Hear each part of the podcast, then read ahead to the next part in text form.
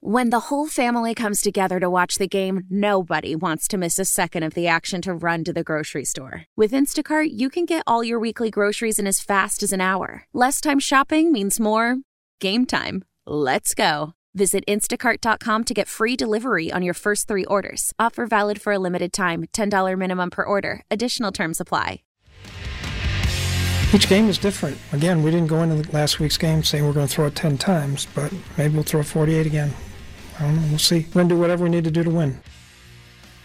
That's Vikings head coach Mike Zimmer. This is the Wendy's Big Show on the fan, 1057 FM, 1250 AM, and the radio.com app. Our green and gold reporter Mike Clemens joining us now. Mike, they ran the ball 38 times for over 170 yards last week in a drumming of the Atlanta Falcons, but 415 and four touches from uh, Kirk Cousins last year in week two. It's going to be difficult to see if the Packers are going to need to stop the run more than the pass to get a win in week two. And Dalvin Cook, I mean, some of those runs early in the game, uh, I said to myself, this guy might be the best running back in the National Football League right now. Um, Packers did a pretty good job against the Bears running game, mm-hmm. under 50 yards, and they were out there with that three-three-five. Now this morning, you know, Chuck Freeman said, "How come Tramon was out there so much? I mean, that many snaps." I said, "Well, that's what I said was going on during OTAs, minicamp, and and the uh, summer training camp. Was they kept on running that three-three-five? Tramon was out there with Jaire Alexander, and then Tony Brown, who was filling in for Josh Jackson, and any other guys they were rotating in. You know, who were they? Who guys were filling in for Kevin King? But they had, you know, they had three linebackers, three uh, corners, and then the two safeties, and that's kind of the way they played their nickels. So today, very interesting story for Mike Pettine because they were shorted inside linebacker a lot last year as well. So how come this year he was able to get away with shutting down a run with just three down linemen, Kenny Clark, Dean Lowry, Montravius on the front line, and then Blake Martinez and your two new outside linebackers in Za'Darius and Preston Smith, how come you couldn't do that last year? Here's what Mike Pettine said. That's got to be critical for us. That uh, you know the stopping the run part, especially you know, we had some issues on the edges last year, and that's one of the, the big reasons that we made the moves we made in in the uh, in the off season was to be able to, to have you know kind of that, that bookend look. Uh, it's, it's difficult to to turn the corner, and, and now we have we feel like we have some pretty good guys inside that we could funnel the ball back to.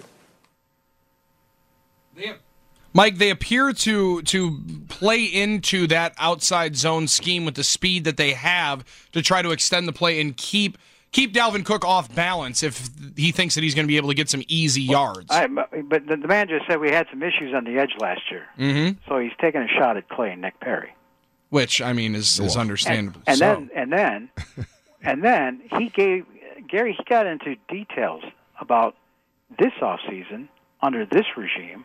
Brian Gutekunst comes down the hallway and hands him a list of outside linebackers. Here, you and your linebackers coach Mike Smith take a take a look at these guys. What do you think?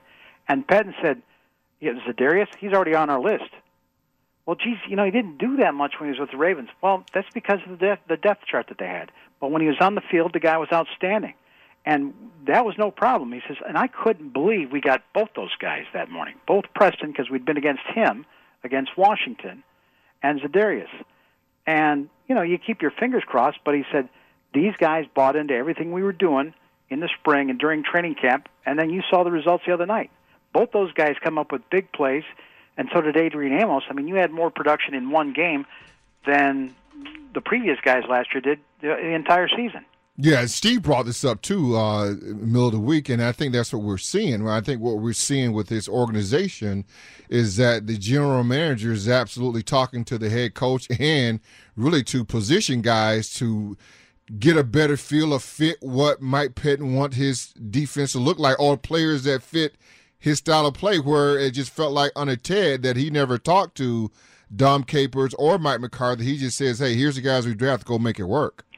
We would ask Ted directly, "Do you ever talk to your assistant coaches?" Oh, you know, I poke my head in there every once in a while. and this is when we actually had more access to the assistants too. Hey, you remember when uh, Ha Ha got traded? Yes. On a Tuesday mm-hmm. after the Rams game, right? Mm-hmm. I, it was news to McCarthy. They, McCarthy yes. said we were in a meeting and we found out that he'd been traded. So I mean, I'm sure that there had to be some kind of discussion, and that was a, that was a Gutekunst move.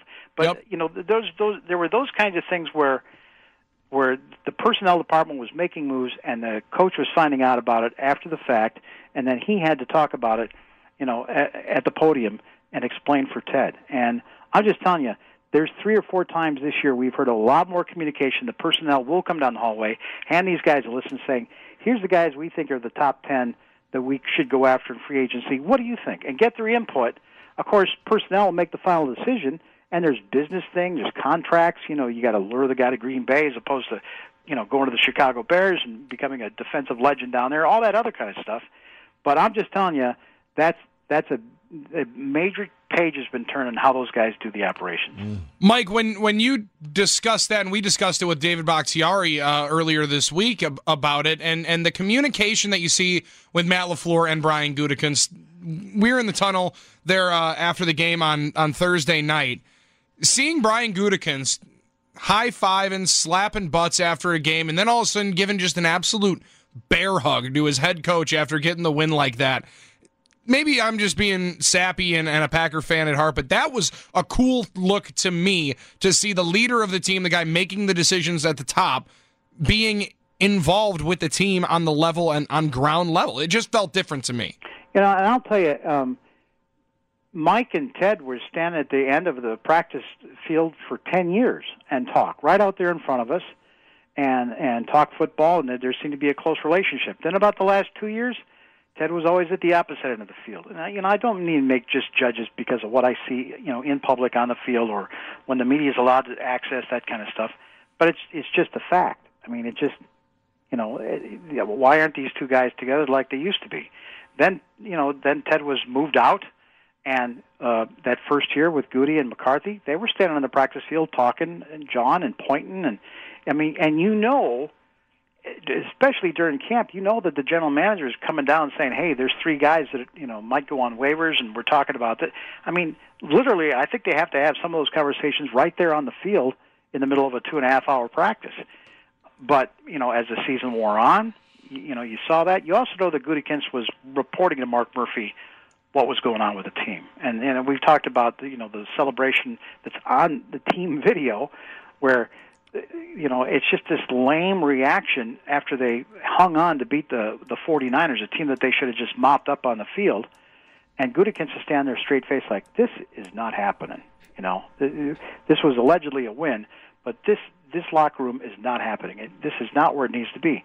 And then you know, last week in Chicago, like night and day. I mean, you know, whole new page. So uh, those are things that I think just just are make are going to make the team more functional.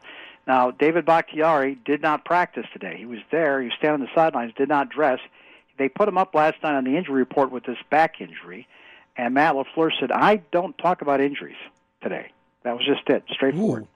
You, uh, you've got the injury report. I'm not going to talk about it. So there's no spec.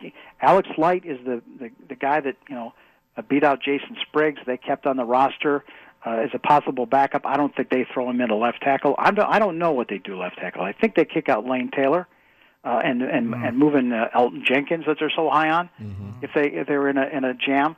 Or could it be Billy Turner? Uh, See, and the the thing is, Bill, I tried to watch some of that stuff uh, during camp, and they didn't show you much. And and the way um, the preseason games went, usually you could have a better fix on that. But the guys that they would have out there, you knew they they were just battling to hang on to a roster spot, Sure. not necessarily who's going to back up David Bakhtiari.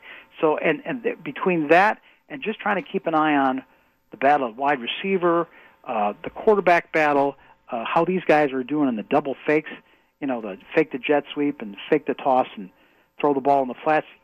It was hard to really figure out who really is David Bakhtiari's backup tackle. So that's something that you know only these guys know right now. What feel you get about uh, this Packer team going into this game on Sunday, Mike? Well, I think they can solve problems. I think there's pretty good communication. I think that, that was a great confidence builder last week. I Yeah, think it they're was. I think they're working really hard at it.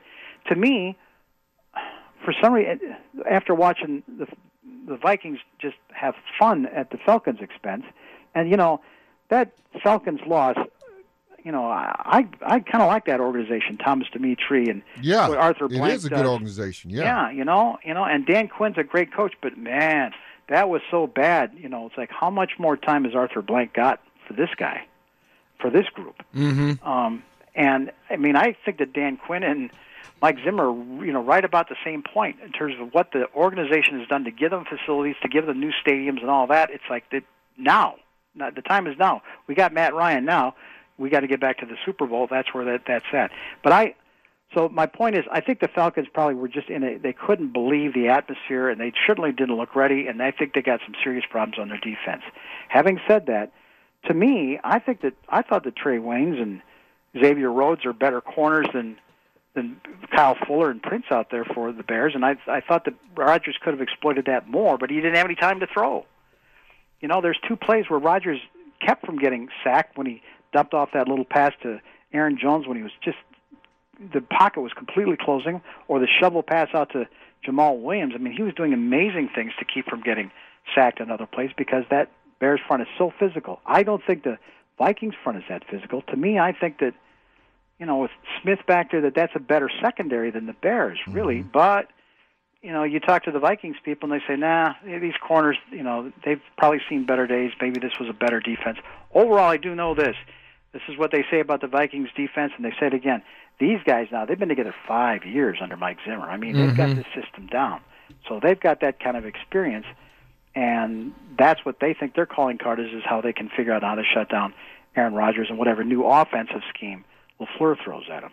Mike, it should be fun, man. Can't wait for it. Sunday at noon. Appreciate you hanging out with us here on the Big Show. You bet, guys. Thank you. Mike Clemens joins us on the Great Midwest Bank hot t- Hotline, brought to you by Chili's for their three for ten meal, starter, entree, and a drink for just ten bucks. Together, we Chili's, and on the Great Midwest Bank Hotline, if you're looking to buy, build, renovate, or refinance in 2019, look no further. Call Great Midwest Bank today. Great Midwest Bank providing simply local, common sense lending to your community since 1935. Celebrate and save at Ashley's anniversary sale with hot buys. Your choice of colors starting at just $3.99. Ashley Sleep mattresses starting at $2.50. Plus, receive a free adjustable base with select mattress purchases and shop top mattress brands like Stearns and Foster, Tempur-Pedic, Purple, and Beautyrest Black with 60-month special financing. Only at Ashley. Subject to credit approval. No minimum purchase required. Minimum monthly payment, down payment, tax, and delivery may be required. See store for details.